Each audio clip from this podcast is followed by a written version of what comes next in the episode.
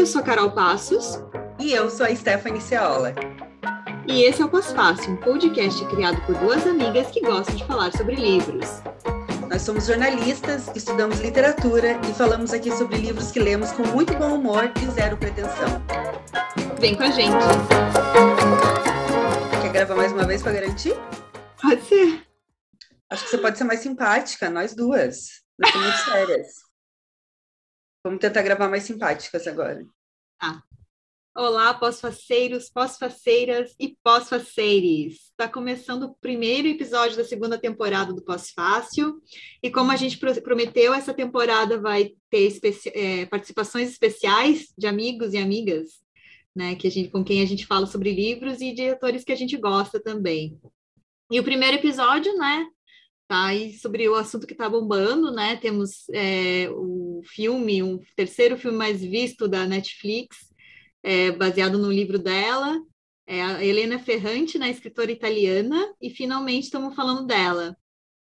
Né, Uhul! Chegou a hora, o momento dos Ferranters, das Ferranters, vocês estão contemplados nesse podcast. Nesse primeiro episódio da nova temporada, a gente tem a participação não apenas de uma, mas de duas grandes amigas nossas e ferranters de carteirinha. A Ângela Prestes, que criou a identidade visual do Pós-Fácil, que por sinal é muito mais chique do que nós somos, que está aqui gravando com a gente aqui no Zoom. E a Gabi Duarte, que é nossa amiga maravilhosa, que está do outro lado do oceano, em Portugal, e nos enviou um áudio que é um podcast sozinho. É um podcast sobre... Gabi, você se empolgou, Gabi. Agora, Podcast como é que eu vou da Gabi. e ela, ela gravou para a gente para contar sobre a visita que ela fez a Nápoles, na Itália, que é a cidade mais presente assim, na obra da Ferrante. Mas está incrível também esse relato da Gabi, então aguardem. E, Angela, quero saber se você está boa e para você contar também aqui para os nossos ouvintes e nossos ouvintes como você veio parar nesse podcast, nesse episódio, por livre e espontânea pressão dessas suas amigas? Oi, gente. É, então, primeiro quero agradecer pelo convite, muito obrigada. É uma honra estar aqui, ser a primeira convidada do Pós-Fácil. Uhum. É, então, meu nome é Ângela, eu sou natural de Fontoura Xavier, que é uma cidadezinha do interior do Rio Grande do Sul, mas eu moro em Floripa já há quase seis anos. Eu sou formada em jornalismo, me formei em 2015, é, trabalho atualmente com assessoria de imprensa e também eu sou aluna de letras italiano na UFSC, estou apenas no segundo semestre, então não me, não me peçam para falar nada em italiano. A Carol fala italiano. É, e aí também quero contar que quando a Carol me convidou para participar do podcast, eu fiquei, é, eu falei para ela, ah, Carol, não sei, né? Será que eu tenho assim conhecimento necessário para falar de Ferrante? Sou apenas uma fã. E ela, para me tranquilizar, ela disse: Ai, Angela, que pena, eu queria que fosse lá para falar em italiano contigo. Aí eu pensei: eu, eu, além de ter que falar sobre Ferrante, eu ainda vou ter que falar em italiano sobre Ferrante. Me tranquilizou muito. É que, é... Angela, eu tenho que te contar que o jeito que eu falo italiano é colocando tudo E no final. Tipo, italiani. Ah, tá ótimo. Isso, Já é meio caminho andado.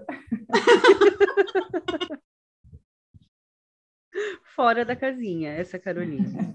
Mas você pode falar o mesmo, a gente pode falar o dialeto italiano da Carol, já que o napolitano a gente não domina, a gente pode falar da Carolina e passa. É, uma ótima ideia. Ô, Carol, Angela, obrigada, tá, por ter vindo e pode ficar tranquila porque é só uma conversa. Para a gente falar de alguma coisa, que, de uma coisa que a gente gosta num domingo de tarde, que é ótimo. Ah, ótimo, obrigada, obrigada, gente, pelo convite. Chick Fly, McFly. Carol, quer começar contando quem é essa misteriosa figura da literatura que é a Helena Ferrante? A Carol sabe tudo sobre e me proibiu de ler o roteiro, então eu vou estar reagindo aqui.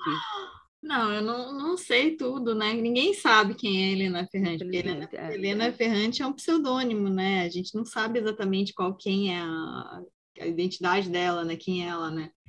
Mas tem uma teoria, assim, que a, Bom, a gente sabe que é uma pessoa, né, que nasceu em Nápoles pelo conhecimento também da cidade e, e tudo que ela escreve, né? E também tem uma teoria, assim, né? Um repórter italiano chamado Claudio Gatti, ele em 2016, ele fez uma investigação é, para tentar é, descobrir a identidade da Helena. E ele é, ele pesquisou o aumento da renda da Anita Raja. Anita Raja, ela é uma tradutora de literatura alemã e ela é casada com um escritor italiano chamado, chamado Domenico Starnoni, é, que também é muito bom. E... Também é um pseudônimo, né? O Domenico Starnoni. Eu não sei. Mas, enfim. É. Aí, é, e aí ele, ela, ele identificou, né, esse, esse aumento do, da renda dela e foi atrás e identificou que vinha da, ela recebia pagamentos dessa editora, que era a editora que lançou a, a Ferrante. E aí ele publicou uma, uma reportagem, né, se não me engano foi no New York, se não me engano, falando que ela era verdadeira e tal. Eles negaram, né? Os dois negaram que, que ela é aferrante e tal. Mas e também achei, assim, eles até falaram assim que, que assim, o cara foi babaca, assim, né? Porque, poxa, ela, se ela não quer ser, não quer ser, quem quer falar que ela é, por que ir atrás, sabe? É a escolha dela, que, né? É, e muito aquela coisa assim, sabe? A autora é, é, tá, tá tendo sucesso e tal. Daí surgiram outras teorias que é ele, ele que escreve os livros, porque o estilo dos dois é bem parecido, assim, em alguns aspectos. Eu li só um livro dele, que é Os Segredos, é, mas é, eu tem muita gente que fala que ela é homem, é, mas eu não acho também. Acho que tem outras jamais. questões que fala do livro que nos livros dela que jamais poderia ser também um homem. E é isso, assim. E também agora eu estou lendo o livro dela, aquele livro de cartas, que eu anotei o nome aqui. O Franto Maglia. Isso, Franto Maglia. E aí ela fala já na primeira carta que ela escreve para a editora, assim, porque que ela não, não quer, assim, ela não quer expor a família dela. E não é interessante, ela, ela fala até uma frase, assim, que é, os clássicos da literatura, por exemplo, se fossem escritos por outras pessoas, continuariam sendo clássicos, que o autor é, não é mais importante que a obra, né? E tanto que ela já fala assim, ó, não vou participar de evento, não vou participar de nada de lançamento, desculpa aí pelo incômodo, mas não vou participar, e é isso, assim. E, e, e também nos, no começo ela nem entrevista ela queria dar também, ela não gostava de responder as entrevistas, é, mas, enfim, assim, é, é, essa história mais ou menos por trás, assim, da, da personagem, né, da, da, da Ferrante, né. Não sei se a Angela também, tu, tu também conhece essa história, né, Angela? Sim, conheço. Eu também duvido muito que seja um homem, mas não nego que tenho um pouco de medo disso, de um dia descobrirem isso. Mas acho, acho quase impossível. E aí é, também tem um ponto, né? Ela prefere ter, é, não ter a identidade dela revelada, mas isso acaba gerando um hype, né? A, a é. gente poderia aqui não estar tá falando disso, mas sempre, inclusive teve essa, é, esse repórter que fez toda uma investigação, né? Todas as matérias que saem citam é, esse fato, né? De o mistério da Ferrante, quem é ela. Então eu acho que é, ela fez essa escolha é, por dar mais voz aos, aos livros dela, às histórias dela, mas acaba que tem o efeito contrário. Exatamente. Eu escutei aquele, acho que a Angela também ouviu, a, a, Carol também ouviu, um podcast da 451 que é sobre a Ferranque e o Starnone e é com os tradutores deles aqui no Brasil, né? É muito massa. E aí eles falam dessa questão, daí é ali que eu descobri que o Sternoni também é um pseudônimo, mas ele é uma, uma figura reconhecida, mas ele assina com um pseudônimo, pseudônimo também. E eles falam um pouco sobre isso, mas eles também falam um pouco mais da escrita e do processo de tradução, é bem interessante. A gente vai colocar o link na, na newsletter, porque foi ali que eu aprendi bastante coisa, assim.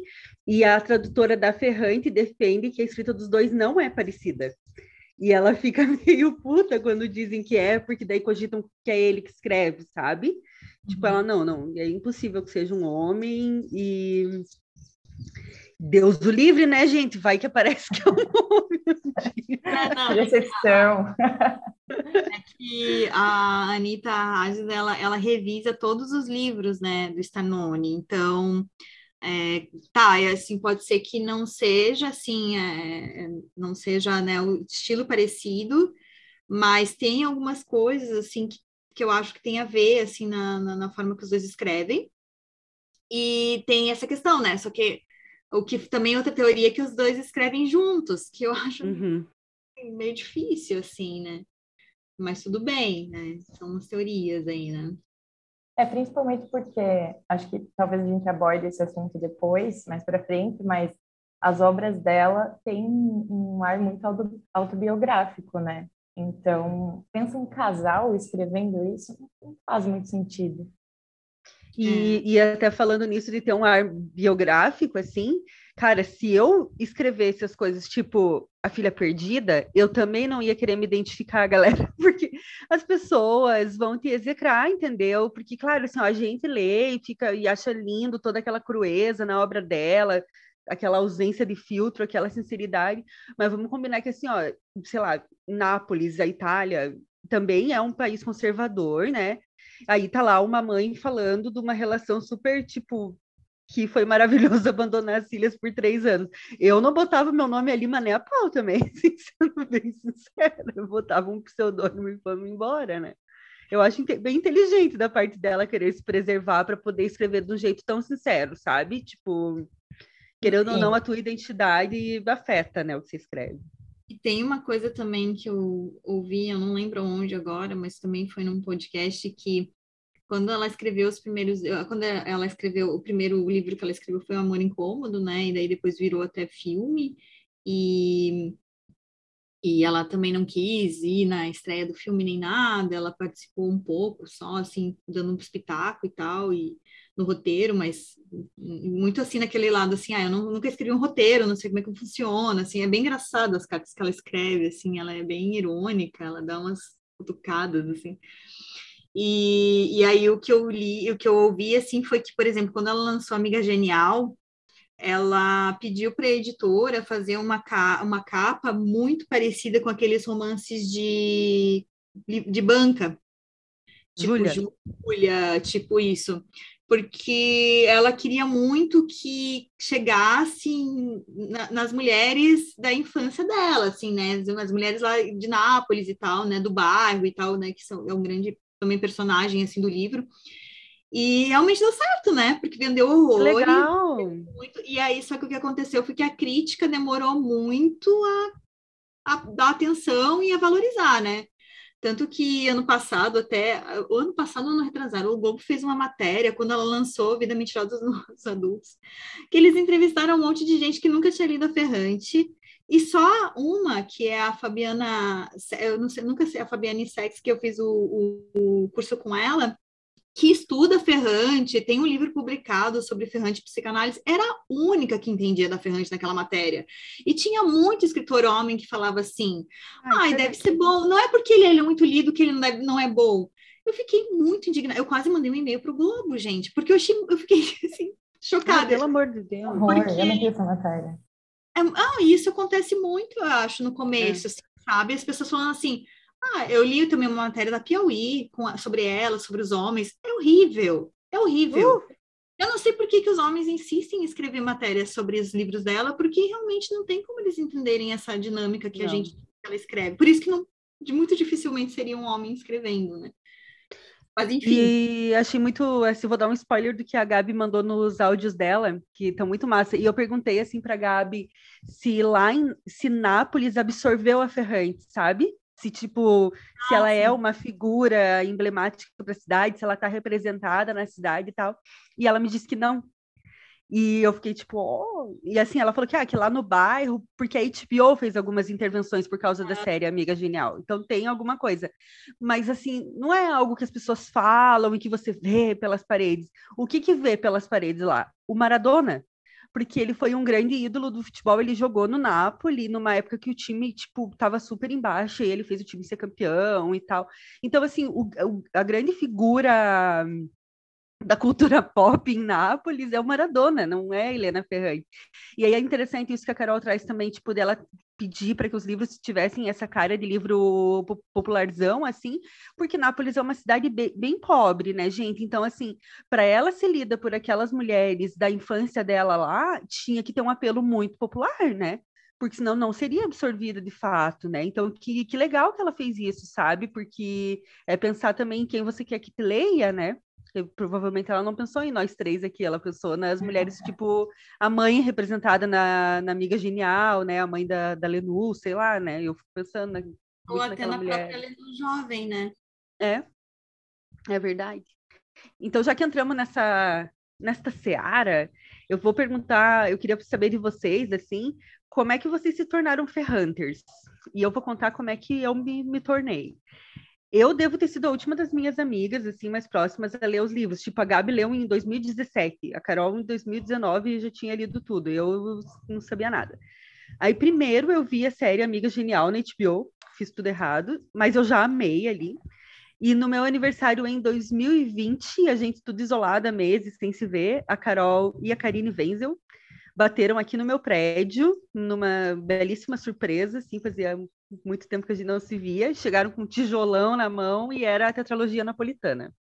E elas me deram, me deram de presente, e o meu aniversário é em dezembro, né? Então eu passei aquele verão lendo todo, lendo os quatro livros, assim, tipo, eu não conseguia parar enquanto eu não terminasse de ler. E eu achei muito foda, assim. Eu já, de cara, assim, eu já me, me envolvi, assim, não teve nada, tipo, que eu ficasse meio assim. Na verdade, teve uma coisa que me deixou meio assim no início, que eu cheguei a cogitar, assim, ali mais na parte da adolescência delas, se o livro não tratava muito de, tipo, competição feminina, assim, sabe? Isso, e essa foi uma coisa, assim, que em algum momento me gerou um certo incômodo, mas eu, depois eu entendi que não era disso que se tratava, assim, que, que tinha isso também, porque isso tá na gente, porque o, o machismo também está presente em nós, mas que não era essa a essência dos livros, e, e aí o que mais me pegou foi essa crueza, assim, né? Tipo, ela tá, a Lenu tá ali relatando coisas que eu duvido que eu admitiria se eu tivesse escrevendo um livro, entendeu? Tipo, que eu tenho inveja da minha amiga, que eu tenho, sabe, tipo, alguns sentimentos que a gente esconde da gente mesma, assim, né? E ela bota aquilo ali, esfrega na cara e foda-se, né? E então gostei muito disso e também pensei muito assim durante todo lendo todo li, os livros, né, os quatro livros, que ainda bem que eles são narrados pela Lenu, porque se eles fossem narrados pela Lila ia ser insuportável de ler, de tão doloroso assim, porque eu acho que a vida da Lila é muito dolorosa. O que a gente fica sabendo por meio do olhar da Lenu já é doloroso demais, né? Então, eu, eu refleti muito sobre isso e é uma coisa que eu ficava lembrando o tempo todo, assim, tipo, às vezes eu ficava com muita raiva da Lila por alguma coisa e eu ficava pensando, lembra que quem tá contando essa história é a Lenu, tipo, é tipo Dom Casmurro, assim, sabe? É, tipo, ó, não, opa, cuidado para tu não entrar na versão que é uma pessoa que tá te contando, assim, né? Então eu tinha que ficar me puxando o tempo todo, assim. Então foi isso. Aí a Filha Perdida, né? Eu li agora, no início das séries, e logo saiu o filme, né, na Netflix, que tá todo mundo comentando. Eu só li esses livros aí, mas a Leda, da Filha Perdida, é a minha personagem favorita, justamente por essa crueza, assim, eu acho sensacional. Eu fico puta, Carol, também, com esse papo de que, ai, o filme retrata a crise de uma mulher de meia idade. Não é, não tem nada a ver, vocês não entenderam nada, vocês pensaram isso. Porque aquela mulher tá plena, feliz, maravilhosa, alegríssima de se livrar das sírias e ninguém é muito pode mais julgar. sobre maternidade, né? O filme é muito é. mais sobre maternidade do que sobre isso. E não tá em crise porra nenhuma, né? A mulher tá amarradona na vida ali, né? Uma mulher massa, assim. Então, cheguei a falar sobre isso na terapia, sabe, gente? Vou ser bem sincero. Porque meu terapeuta viu o filme com a esposa dele e ela agora tá lendo o livro. E a gente tava comentando que assim, que eu não consigo olhar para Leda, nem no livro, nem no filme, como uma mãe desnaturada, sabe? apesar de ela ter por três anos abandonado as filhas na infância, assim, eu não consigo ver ela assim. Primeiro porque ela voltou, depois porque ela nunca deixou de se ver como mãe. Tipo, mesmo assim, na decisão de vazar, ela sabia que ela era uma mãe vazando. Ela nunca deixou de se ver como mãe, assim, essa é uma impressão que eu tenho. E assim, né, se a minha família estiver ouvindo, talvez esse meu comentário choque a sociedade, mas eu conheço mulheres que ficaram do lado dos, das filhas a vida inteira e foram muito mais desnaturadas do que a Leda. Então, não é a ausência ou a presença, o partir ou o ficar que, que resume assim, o que torna uma mãe boa ou ruim. Assim. Pelo menos foi isso que eu discuti na terapia. No tá filme, bom. Eu senti falta que eles não, não mostraram tanto quanto ela era culta, né? Que no livro é bem forte, é assim, até quando ela vai falar com os holandeses, né? Para mostrar que ela sabe falar outras línguas. Ficou uma coisa assim, ah, ela é professora universitária, tá, mas tipo, ela era um. Sabe, tem a cena lá do professor e tal, mas achei que faltou, assim, mostrar. Mas uma coisa que eu achei massa do filme foi que a Leda jovem, para mim, foi muito mais incômoda no filme do que no livro. As cenas da Leda jovem ali com as crianças, sabe? Uhum. Foi o que me deixou mais desconfortável, assim. E no, no filme eu não fiquei tão desconfortável com essa parte, no livro, assim. E no filme eu fiquei tipo, ai meu Deus do céu, o que, vocês estão fazendo? É que DP, né? Tu escuta os é, gritos. É, meu Deus, é muito louco, mas muito, muito bom, né?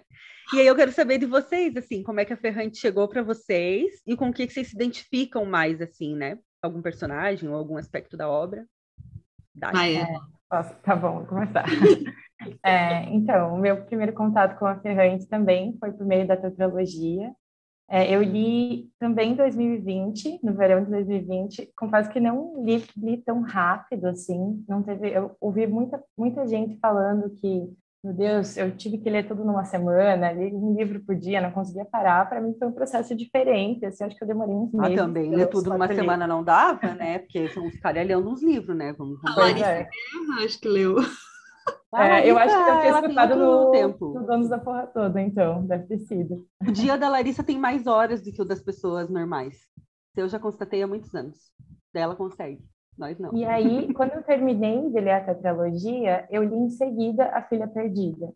E aí, é, eu não gostei tanto da Filha Perdida no momento que eu li, assim. E agora, depois de ver o filme, que eu assisti acho que semana passada, ou retrasada, meu Deus, é maravilhosa a história, é maravilhosa. e aí eu entendi o porquê eu não gostei, foi porque eu estava sentindo falta da Lenu, da Lila, e na minha cabeça eu ia ter uma continuação daquela história, óbvio que não era, né, era uma história totalmente diferente, mas eu acho que é, livro tem muito isso, né, do momento que tu lê ele, se tu vai gostar ou não, então essa é a minha desculpa, tá? É, eu li também A Vida Mentirosa dos Adultos, depois, acho que foi no ano passado, né, que lançou. É, logo, que, logo que lançou o livro, eu já li. É, li alguns trechinhos do Franco Maglia, mas quando eu comprei o Franco Maglia, eu, acho que eu não, não sabia muito bem do que se tratava. E ele fala muito dos dois primeiros livros dela, que é Dias de Abandono e Um Amor Incômodo, e aí, como eu ainda não tinha lido esses dois, eu pensei, poxa, vou levar spoiler, né? Então, primeiro eu vou ler os dois e aí depois eu volto aqui. E aí, depois que vocês me convidaram para vir, eu pensei, poxa, eu tenho que ler mais um, né? Não vou ir lá lendo pouca coisa. aí eu terminei de ler ontem O Amor Incômodo. E, nossa, é um dos meus livros favoritos dela já. É... Acho que eu, eu, vou falar um pouquinho da história já aqui, conta, né? Conta, pra... É, talvez eu dê algum spoiler, não sei, mas ah, é, foi um livro que me tocou muito. É, a protagonista, ela se chama Olga e ela foi abandonada pelo marido. Ela é muito parecida com as outras personagens da, da Ferrante, assim, tem vários traços é, que, que se assemelham.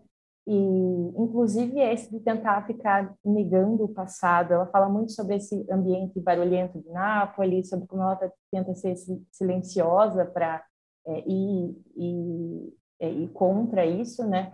E como e aí a partir do momento que o marido dela abandona ela, deixa ela em casa sozinha, é, ela não tinha emprego porque ele não deixava ela trabalhar, então ela não tinha a vida dela, ela vivia a vida dele e aí ela ela acho que ela ela é obrigada a voltar às origens dela, às origens de Nápoles, da família, para conseguir superar esse esse fim de relacionamento. E assim, gente, é um, ela passa por um processo, acho que posso dizer que de depressão, assim, e é muito, muito, muito profundo o livro, assim, tu não consegue largar ele. Esse sim eu não consegui largar até terminar de ler. E ele é um livro curtinho também, tem umas 180 páginas, mas acho que em primeiro lugar ainda fico com a tetralogia, porque afinal de contas são quatro livros ali que tu mergulha numa história que é, é enfim, que absorve, mas é, esse livro também é maravilhoso. E aí, sobre o que me atrai mais na obra, eu acho que é isso, assim, são os personagens reais, é, é, com histórias reais, com sentimentos muito sinceros, e, e, que ela não mostra só é, o protagonista aqui é bom, é, mas ela tem essa mistura, né, de, de, de uhum. sentimentos ruins e sentimentos é, melhores, e, e, porque acho que coerência não existe na vida real, a gente não é 100% coerente o tempo inteiro, né, e agora é até bom falar isso em época de BBB, né, gente? então, assim, se eu estiver apoiando uma pessoa hoje e amanhã não mais... Não a gente já anunciou que esse, que esse esse podcast autoriza as pessoas a assistirem o Big Brother, né? Ah, Já postamos bom. nas redes sociais o Pós-Fácil e tudo. E, inclusive, dá para ler e assistir Big Brother. Uma coisa não anula a outra, assim, ó, fenomenal. Para quem não sabia disso ainda, né? Porque as pessoas ficam aí, desliga a TV e vai ler um livro. Às vezes vale a pena fechar um pouquinho o livro e assistir TV também. A Ângela e eu estamos até num grupo de amigos aí para comentar Big Brother Brasil, pra vocês verem como dá para. Eu li 40 e. Deu quase 50 livros ano passado, gente. Eu assisto Big Brother igual, então tá tudo certo. Ah, é possível, é possível. Ô, Angela, falando do, desse livro aí que você falou do Dias de Abandono, eu já queria trazer. Depois a, a Carol deu uma escapadinha aqui, depois a gente retorna, mas já te perguntar uma coisa. É, eu, você e a Carol, nós somos de cidades pequenas, do interior dos nossos estados. Você é do interior do Rio Grande do Sul, eu e a Carol do interior de Santa Catarina. Eu queria saber se tu, se tu se identificou na obra da Ferrante com esse aspecto, porque assim, ó, ela não renega a origem dela em nenhum momento. Então, todo, né, todos os livros, Nápoles está ali presente como a origem daquela pessoa. Mas ela demonstra um ranço, né? Tipo, a Lenu sempre querendo sair daquele lugar, a Leda de nem querer contar que é de lá, pelo que tu fala no, no Dias de Abandono também, né? Tipo, o fracasso dessa mulher de ter que voltar para a cidade dela, assim, né? E, e, essa é uma coisa assim que eu, assim, ó, eu tenho uma relação de muito amor com a minha cidade, mas também muito ranço, assim. Tanto que eu sei com 15 anos de idade a louca no mundo, assim. Essa é uma questão assim que é, depois que eu saí, engraçado, né? Porque enquanto eu estava lá em Fontoura, eu não me lembro das pessoas me falarem isso. Agora, depois que eu saí de lá, eu tenho escutado isso, não só é, bullying com o meu sotaque, né? Porque bullying com sotaque acontece, acontece sempre, normal, mas sobre eu falar demais e, enfim, ao mesmo tempo que eu brinco com isso, é, enfim, que eu, que eu levo como uma piada, acho engraçado, também já me tocou em alguns lugares mais sensíveis, assim, é, eu tive um, um ex-namorado que, não sei se intencionalmente, mas ele fazia eu me sentir mal com essa característica, que é uma característica da minha origem, e que fez, fez eu refletir mais sobre isso, eu acho. É, mas eu tenho é, muita identificação com, com, com ela, sim, mas eu acho que tem uma diferença, que é é, para pelo menos em algumas entrevistas que eu li da Ferrante, para ela existe uma necessidade de ficar voltando e voltando e voltando de novo para Nápoles. Uhum. É, ela disse numa entrevista que ela tem que reescrever, escrever e reescrever sobre isso a respeito da cidade dela, para ela conseguir enxergar ela mesma e para e para que a cidade também visse ela. E aí eu fiquei pensando nisso é, quando tu falou que, poxa, a amiga de vocês, a Gabi, né, uhum, foi para uhum. Nápoles e a, a, cidade da, da Ferrante talvez ainda não enxergue ela. É, enfim, uma coisa que é para se pensar. Talvez, porque assim, o que ela conta sobre Nápoles não é exatamente algo legal, né? Vamos combinar, assim, né?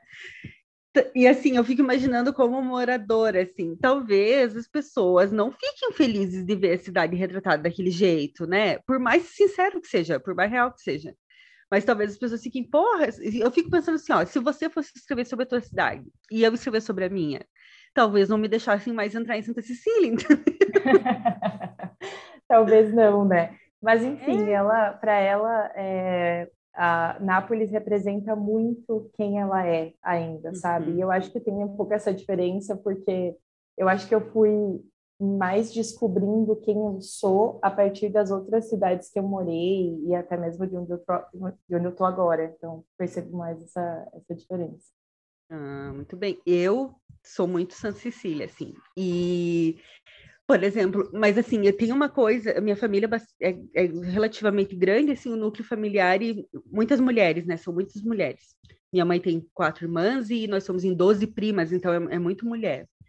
Isso foi muito bom para minha formação, assim, de me entender como mulher no mundo, assim, por mais que, tipo, meu avô, que nos criou, fosse super machista, ele perdia todas as lutas, assim, pra gente, sabe? Então, a gente sempre vencia. Então, isso aí já foi uma sementinha do feminismo, assim, na minha vida. Mas aí tem algumas coisas, tipo, que ela fala lá de Nápoles, do bairro lá em que ela nasceu, tipo, das pessoas falarem muito alto, de gritarem muito, assim. E na minha família, as pessoas só gritam, todo mundo fala muito alto, muito alto. E eu acho, e eu, isso sim, ó, foi uma coisa que desde criança me incomodava um pouco. Então eu sempre fazia um esforço para eu falar mais baixo, só que era um esforço, Angela, não era algo natural. Se me deixar falando normalmente, eu vou falar alto também. Então eu sempre me cuidei muito para eu não falar tão alto quanto as pessoas da minha família. E quando eu vou para lá, tipo, eu fui agora no Natal, né? Fazia dois anos já que eu não ia.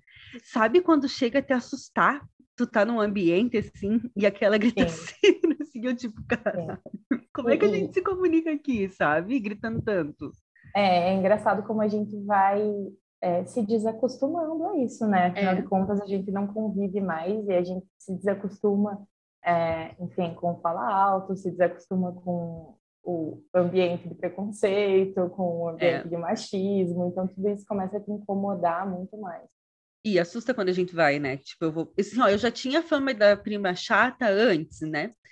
Daí isso aumentou bastante depois que eu saí de lá. Então, assim, de eu ficar, tipo, de eu chamar a atenção das pessoas. Tu não pode falar isso, tu não pode falar aquilo. Ah, lá vem a Stephanie.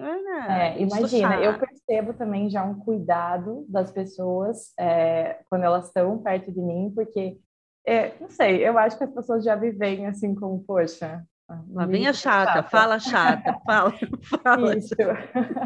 então, é, tem isso, mas mesmo assim a gente nota, né? E, poxa, depois que tu começa a... É, que tu se desacostuma e que tu não fica mais quieta para isso, nossa, é. gente, é, é, muito pior, assim, é muito mais difícil. Mas enfim, né? Assunto para terapia. Estamos aí viajando já, enquanto a Carol não vem.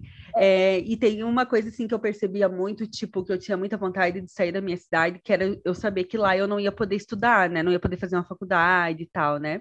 Então foi o que me fez querer sair cedo de lá, assim, porque, tipo, eu queria fazer uma faculdade que não fosse a que meu avô mandasse eu fazer, que tivesse nas cidades ali perto. Então foi meio que por isso que eu saí.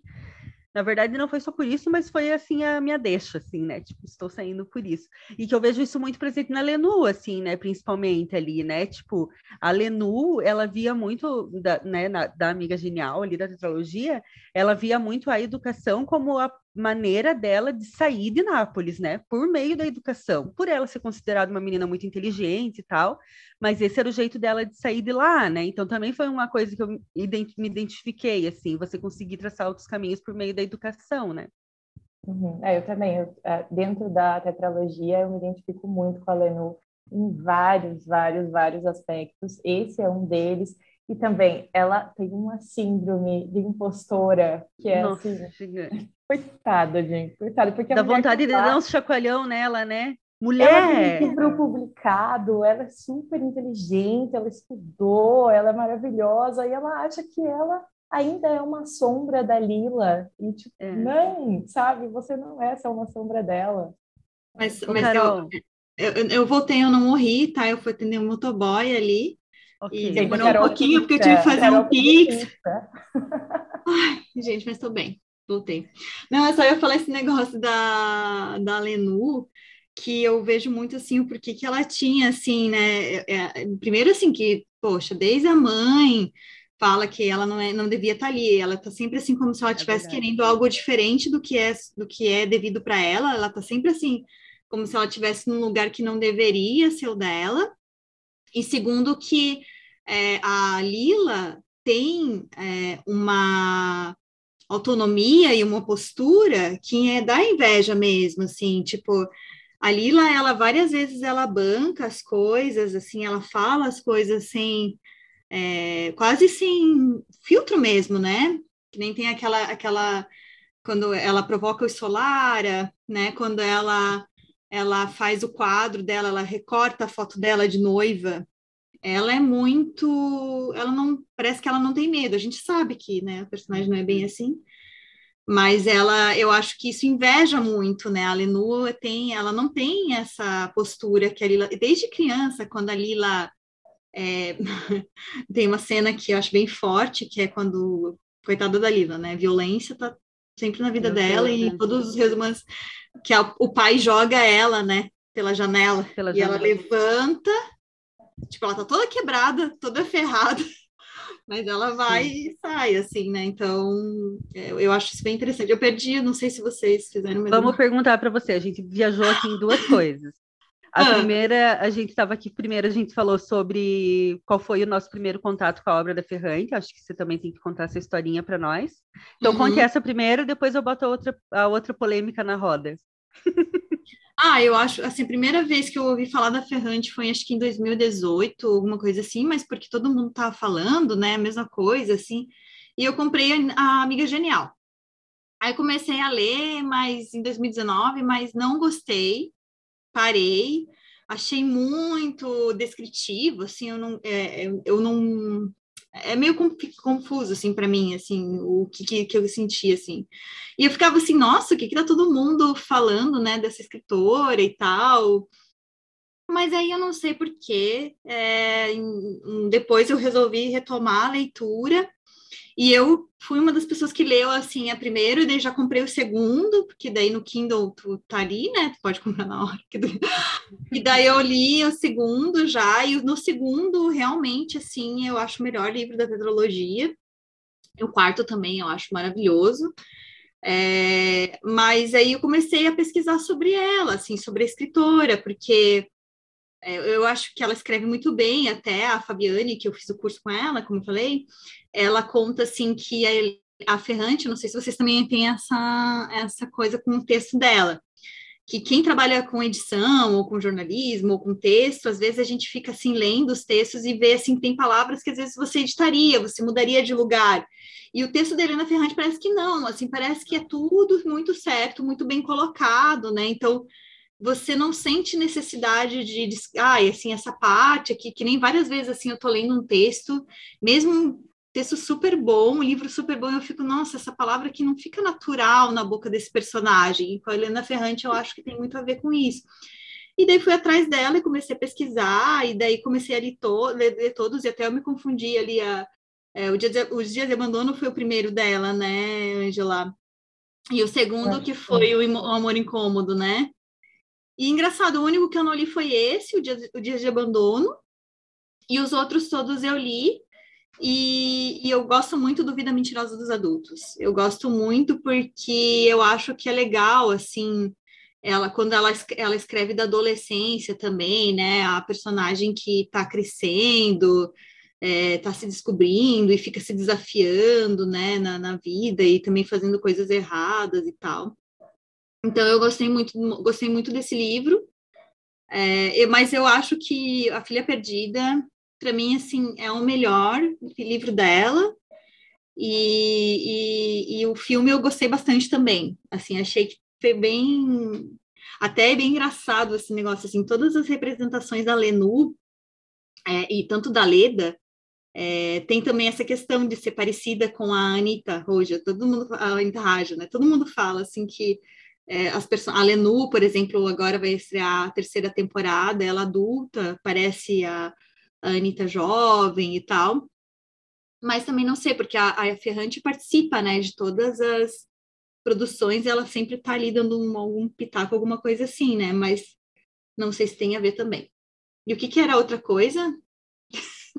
A outra coisa, até peguei subsídios, peguei subsídios, é que você ficou falando ah, é, não. que a Angela hoje está testemunhando os bastidores desse podcast, que assim, uma sai, aí volta outra, aí outra sai, de repente a gente, sai, a, gente já está meio acostumado, sabe? É, eu já entendi que a próxima a levantar sou eu, né? Entendi. Isso, é assim pega alguma coisa. do podcast. Aí por é, uns não, minutinhos, volta. A Carol estava falando, gente, que a gente que né, trabalhou como editora, que a gente tem esse negócio, tipo, às vezes eu chego a rabiscar nos livros, entendeu? Coisa tipo, senhora, a senhora está louca. Inclusive, ontem eu abandonei um livro, não vou dizer o nome que eu estava lendo, e eu raramente acontece isso, a Carol sabe, muito difícil eu, eu parar um livro porque eu não estou gostando. E ontem eu parei, porque era um livro reportagem, que eu estava lendo e pensando, eu faria melhor. e aí, abandonei, entendeu? Que aí, sabe? Então foi isso. Mas, Mas bom, Carol... reportagens são os mais, assim, tem alguns muito mal escritos mesmo. A gente lê só pela Ai, reportagem. É que daí também tem outro problema, e que eu acho que também é um problema, um problema que causou em nossa vida, chamado Rota 66 do Caco Barcelos. Toda vez que eu vou ler um livro reportagem, eu acho que eu vou ler o Rota 66, que é maravilhoso, que é incrível, que é fenomenal. É, e é aí. Né? é, e daí você pega e o livro não é, entendeu? Daí eu fico meio frustrada, também acontece isso. Mas, voltando, então, os da Ferrante, eu tenho eles, né, tudo em, em calhamação aqui, caralhão que a Carol deu para mim e a Karine, e eu rabisquei pouquíssimo nos livros, porque, tipo, nem pro bem e nem pro mal, né? Mas, assim, é... a outra questão polêmica, Carol, que a gente estava conversando aqui, é que nós três somos de cidades pequenas do interior, assim, e que vazamos, né? Deu aquela, aquela fugidinha, né, de lá. E aí eu estava perguntando para Ângela se ela se identifica com a Lenu nesse aspecto e com as outras personagens da Ferrante também, nesse ranço com a cidade de origem, tipo de você não perder nunca a tua origem de foco, mas de você ter tido a necessidade desesperada de sair daquele lugar. Eu tive isso com Santa Cecília, a Ângela falou que também sentiu essa essa afinidade. E você com Mafra, também rolou? Ah, é, para mim, assim, não é tanto a cidade, mas eu identifico muito com a Lenu com essa questão de você estar tá querendo coisas que não lhe é devido, assim, né? É, por exemplo, assim, ah, eu queria é, estudar fora, né, de Mafra, é... enfim, as pessoas eventualmente comentarem que não era uma coisa, assim, comum na família, né? Tipo, por exemplo, eu fui uma das primeiras a, a fazer curso superior e tal, e mesmo assim, às vezes pequenas coisas assim de da vida, assim que a gente vai, por exemplo, ah, eu sempre gostei também de, de, de estudar, né, de, de, de, aprender. E você meio que ali essa coisa também de você é, não se sentir sempre boa o suficiente para falar no ambiente, mesmo que você domine um assunto. É, esse deslocamento, assim, eu sinto bastante, assim, identificação com a, a Lenu. Mas eu gosto muito mais da Lila, né? Porque eu gosto que a Lila sente raiva das coisas, assim, a Lila e eu, o que eu gosto da Lila é que, por exemplo, a Lenu, ela fica naquela assim, que ela quer sair, ela quer ter uma outra vida, ela escuta da professora, né, que ela pode ter outra coisa, e ela vai atrás. Ela não entende por que, que a Lila fica, mas a Lila fica porque eu acho que a Lila, ela sente que ela estando ali, ela está modificando ou ou vivendo aquilo, assim, porque, porque ela faz coisas que ela acaba modificando a, a, a, o bairro e pequenas coisas assim, que a Lenu fica assim, tipo, chocada às vezes, né? E até as decisões que ela toma depois, por que, ela, né, casa com quem ela casa, por que, que ela vive aquela vida dela. E eu, e eu, sinto muito assim que ela tem a, a Lila tem muita consciência do que ela tá do que ela tá vivendo ali, né? E ela não é igual, por exemplo, a mãe da Lenu. Ela é uma outra pessoa, ela é uma pessoa muito consciente da pobreza que eles têm até eu estava lendo também depois, não lembro onde que, onde que eu li assim que tem aquele é, aquele momento que o bairro é cometido por cólera e aí a Lila fala assim: "Ah, cólera. A gente vive na merda o tempo todo, porque é, não tem saneamento básico, não tem nada, então ela, uhum. ela joga essa realidade na vida e ela tem consciência de que aquilo ali é uma pobreza e tal. E também gosto muito assim da Lila porque eu, eu sinto que ela vê as pessoas e a Lenu é muito autocentrada, né? Ela, ah, ela fica ali, ela fica na sofrência dela. Ai, não sei, às vezes, eu gosto da Lenum, mas às vezes eu fico assim, ai, cara, que guria mala, sabe? Poxa, não chama a Lenu de mala, Carol. Olha, temos uma treta. Olha. Ai, desculpa, eu gosto da Lenu. Eu acho assim que ela é ingênua, tadinha, né? Ela fica ali naquele. Ela, ela é romântica, né? A Lenu. E ela, né? Aí eu tenho vontade de dar uns pescotapa na Lenu várias vezes, assim, sinceramente. Sinceramente. Ela Ai, me irrita demais. E, e, ela fica assim, ela, é, ela é aquela pessoa assim que tudo que acontece é para atingir ela. Por exemplo, ah, se a Lila faz um negócio, é para atingir ela. Pô, cara, é porque a autoestima dela é baixíssima, miserável. Ela tem autoestima lá no dedo do pé, né? Ela é Puta e se a Lenu falasse para Lila as coisas, talvez a Lila soubesse que as coisas que ela é. faz incomodam ela. Bom, tá, mas tudo bem. Mas a gente tem que lembrar que a gente está lendo a história do ponto de vista da Lenu. Então, é tudo sobre ela. Vai ser sobre ela, né, Carol? É. Olha, ó, puxou a orelha. Não, eu, é... eu, procurando aqui um trecho do terceiro livro, que é a história de quem foge e quem fica, que fala desse um pouco assim que eu lembrei dessa desse negócio da gente querer sair da cidade assim e de tipo por exemplo, a mãe da, da Lenu achava que era um desperdício de dinheiro ela estudar, né? Aí uhum. depois uhum. ela casa com aquele bocó que também quer que ela fique só dentro de casa e que ela nunca seja Aparentemente é um cara muito legal, né? Ah, muito legal. Ele é um filho da mãe. A Lenu só se envolve com os piores caras do mundo também, né? Puta, daqui a pouco a gente vai para o nosso bloco, que aí se chama... Daqui a pouco a gente vai falar qual signo, vai discutir qual signo da Lenu, né? Porque, poxa, ela é muito trouxa. Só pode, pode ser pisciana. Qual? Aí tem o... Pisciana? Pisciana, né? Óbvio. Não, acho que não. Mas pode ser. A Lila deve ser escorpião, um negócio assim. A Lila é Ares. Ares. É, pode ser. A Lila é um negócio punk. Não, mas acho que a Lila tem umas coisas assim, ela, ela é muito. Ela, ela arquiteta algumas coisas, né? Segundo é... menu, lembrando. Então, acho que tem o escorpião, porque o escorpião é aquela pessoa que vai dar decisões para atingir alguém, sabe? E nem que ela se machuque Negativa. com aquilo, nem que ela se foda, ela dá um jeito de, né, de chegar lá, que eu sou bem escorpião.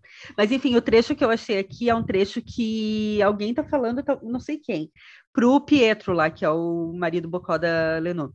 E aí essa pessoa tá criticando ele por manter a Lenu presa em casa, em vez daquela mulher tá estudando e tal, né? Engraçado que eles se acham tão modernos é por serem vilão. Não é o Lino. Não é o Nino que questiona ela? Ele? Depois se virou para Pietro e disse. Eu acho que é a mãe dele que fala para ele. Ah, tá. Ah, ela também né? é né? Mas assim, eles se acham tão grande coisa por não serem de Nápoles, criticam ela por ser, ah, porque eles são de Milão e são mente aberta e a cabeça é muito boa, e ele é tão provinciano quanto a galera de Nápoles, esse idiota, né? E aí essa pessoa fala assim para ele que, que o crime dele é o, o desperdício da inteligência da, da, da Helena, né? Ele fala assim: uma comunidade que acha natural sufocar, sufocar com o cuidado dos filhos e da casa tantas energias intelectuais femininas é inimiga de si mesma e não se dá conta. Eu achei muito foda isso. Isso tá acontece também na filha perdida, né? Porque o marido dela é, é. joga as duas filhas para ela e aí Outro quando bocó. acontece é, aquele evento que ela vai é, e ela liga para ele para contar sobre, poxa, citaram meu artigo aqui e ele só fala: Olha, a nossa filha tá com catapora.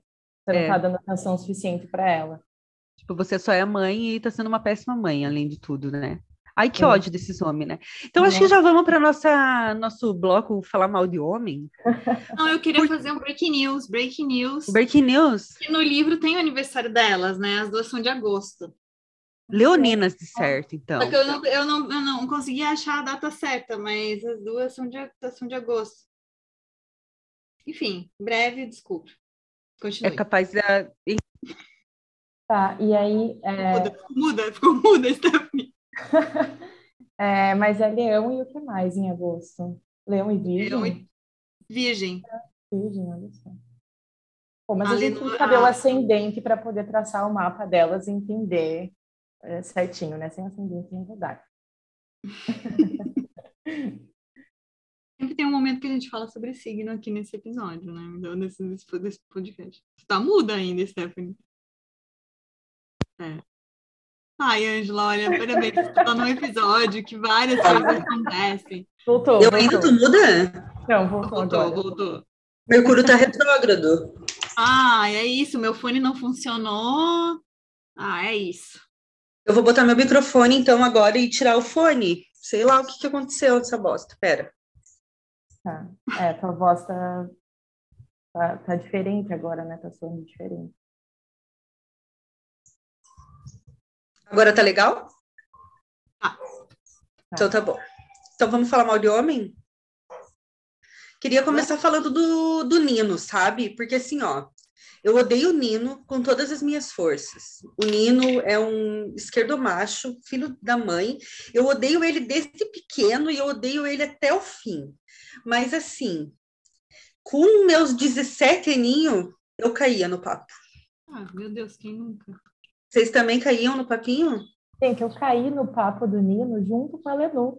Eu descobri que ele era um filho da puta junto com ela. Eu sou assim. Mas isso que eu acho sensacional, né? Que ela vai construindo ele, e tu vai assim, daí tu vai, ah, meu Deus do céu. Eu me senti ingênua é, como ela, mas assim, né, gente, é o puro suco do esquerdomacho, né? É o puro Não tem suco. que tirar nem pôr.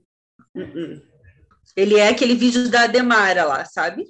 Só falta ele chegar para as pessoas e perguntar: você lê Bukowski? Ele é total, assim, não tem, não tem. Só que ó, se ele fosse o único homem horrível dos livros dela, tava bom, né? Mas eu acho que não tem um que se salva. O único ali que, assim, ó, por um momento eu simpatizo é o Pasquale. Não, Comunista, o... companheiro. Ah, e o. Meu Deus, esqueci o nome dele, gente. Não é Enzo? O Enzo. Legal, O Enzo, coitado, né? Um santo. O Enzo É verdade. É um santo, Enzo. Mas são os Segundo dois. a assim. Lenu, né? Lembrando, o Enzo é um santo. É, segundo a Lenu. Mas daí queria saber de vocês, assim, a opinião de vocês sobre os caras nas obras da Ferrante, assim, né? Porque é difícil alguém se salvar, né, cara? Homem.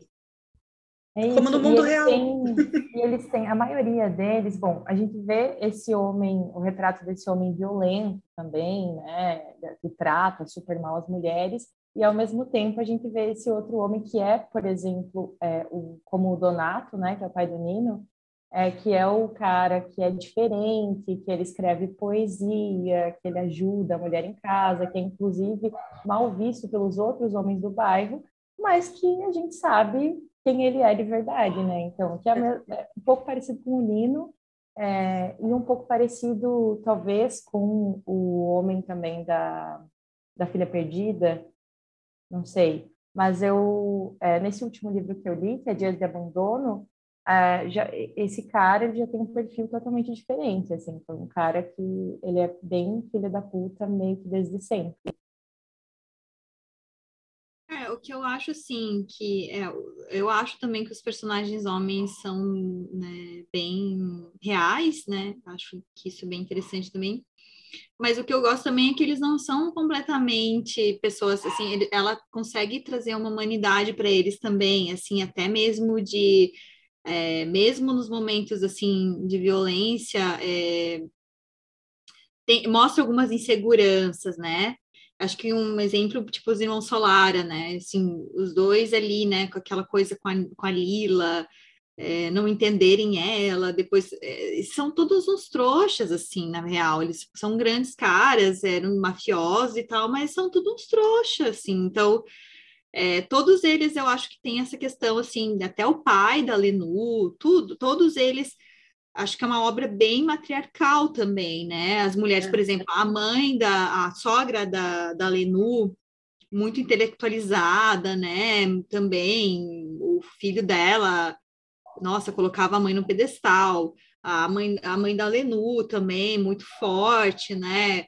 E, e- e então eu acho assim que ela é uma obra que mostra assim o- as mulheres sempre também é, segurando a onda e indo atrás das coisas, mesmo a Melina, né? Que a Lila tem uma fascinação pela Melina e que, né?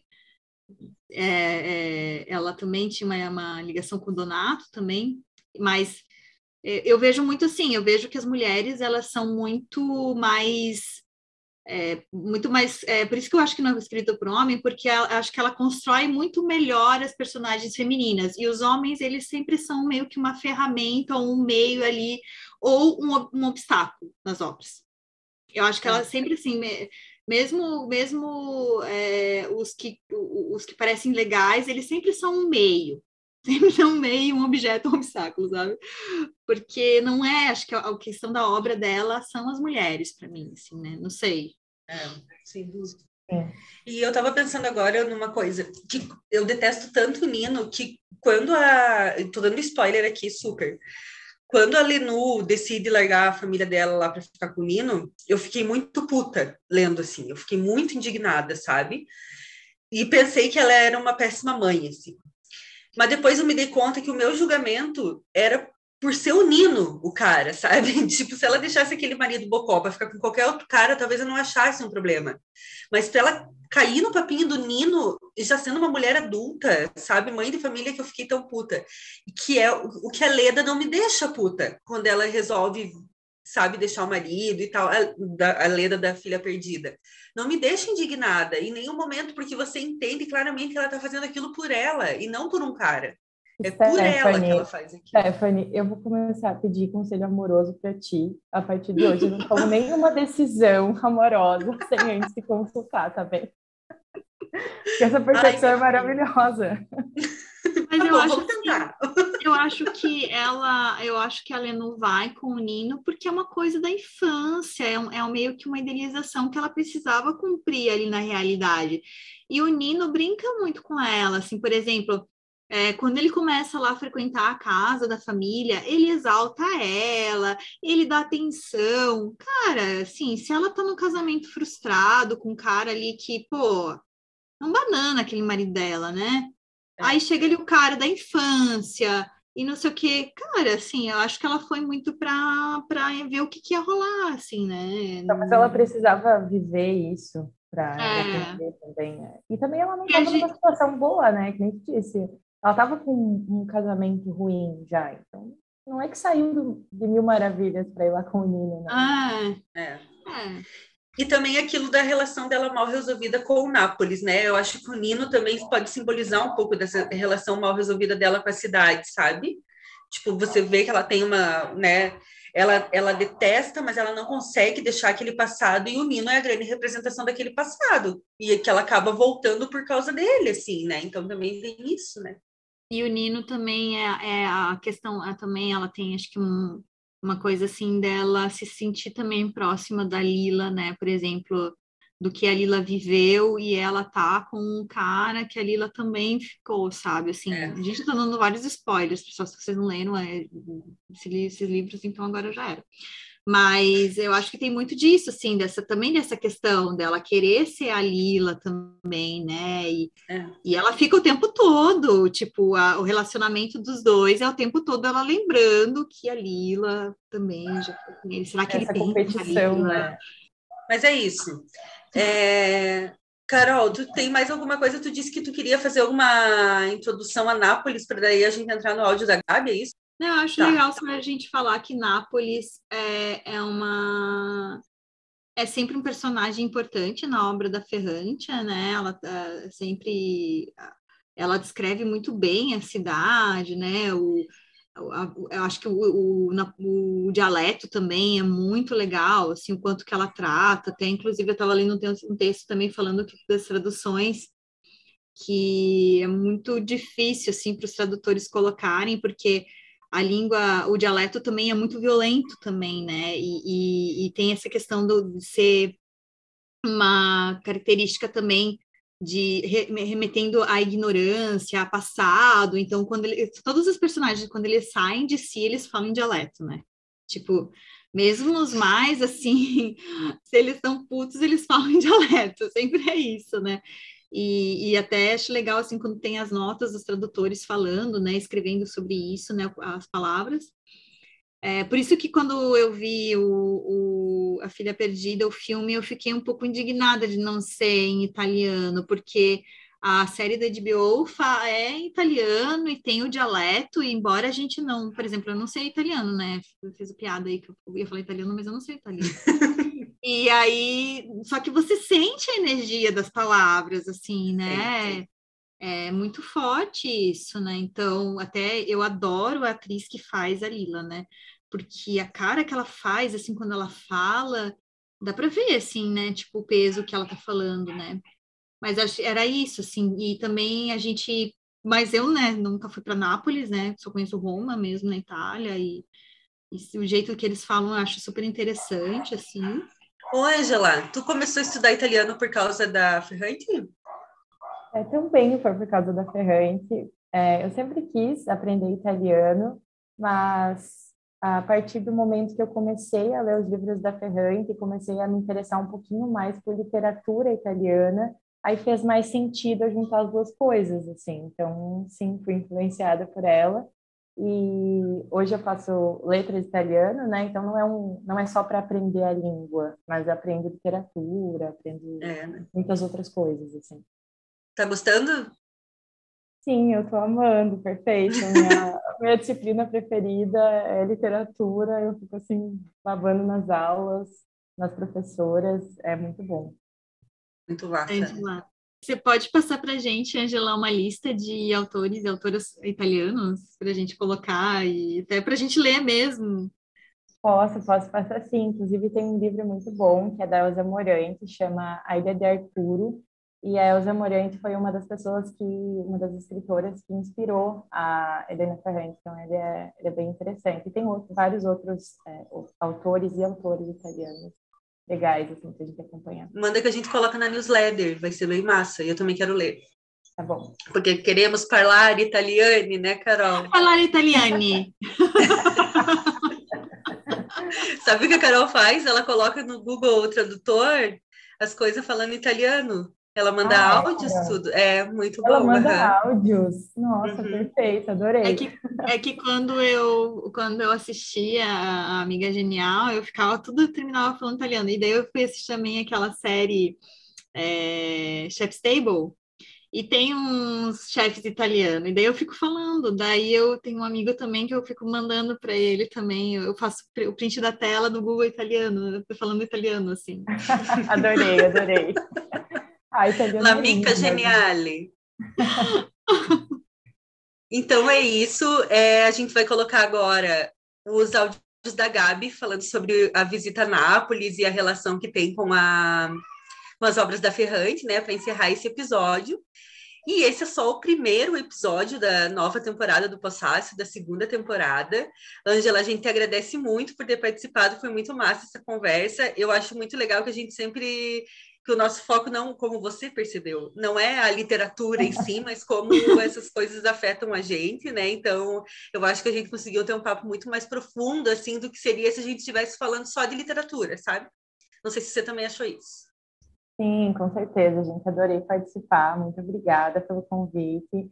E é isso. Leiam Helena Ferrante, leiam, é, leiam escritoras italianas, leiam escritoras mulheres, enfim, leiam muito. E assistam BBB.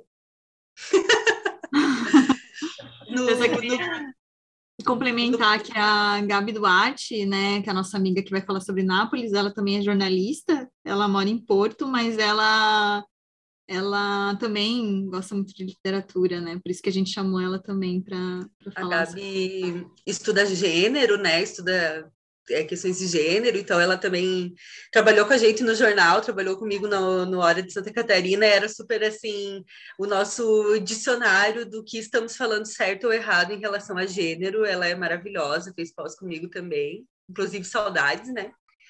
E no próximo episódio do Pós-Fácil, falando em Leia Mulheres, nós vamos falar sobre mulheres, continuar falando sobre mulheres. Nós vamos falar sobre autoras brasileiras contemporâneas que a gente leu recentemente, como a Giovanna Madalosso, a Mariana Solomon Carrara e a Natália Timmerman.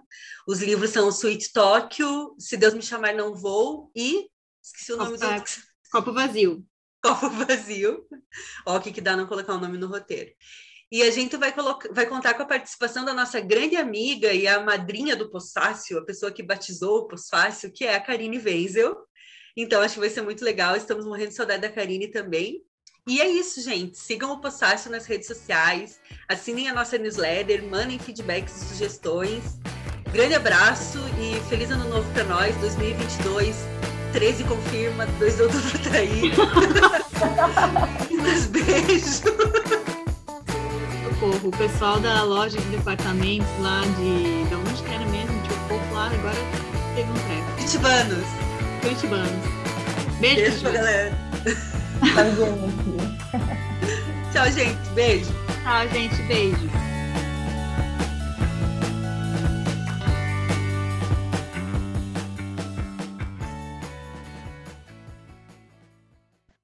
Olá, queridas e queridos ouvintes do Pós-Fácil. Olá, as minhas amigas Carol Stephanie. É, aqui quem fala é a Gabriele Duarte, eu sou jornalista e fã da Helena Ferrante desde 2017, quando comecei e nunca mais parei de lê-la.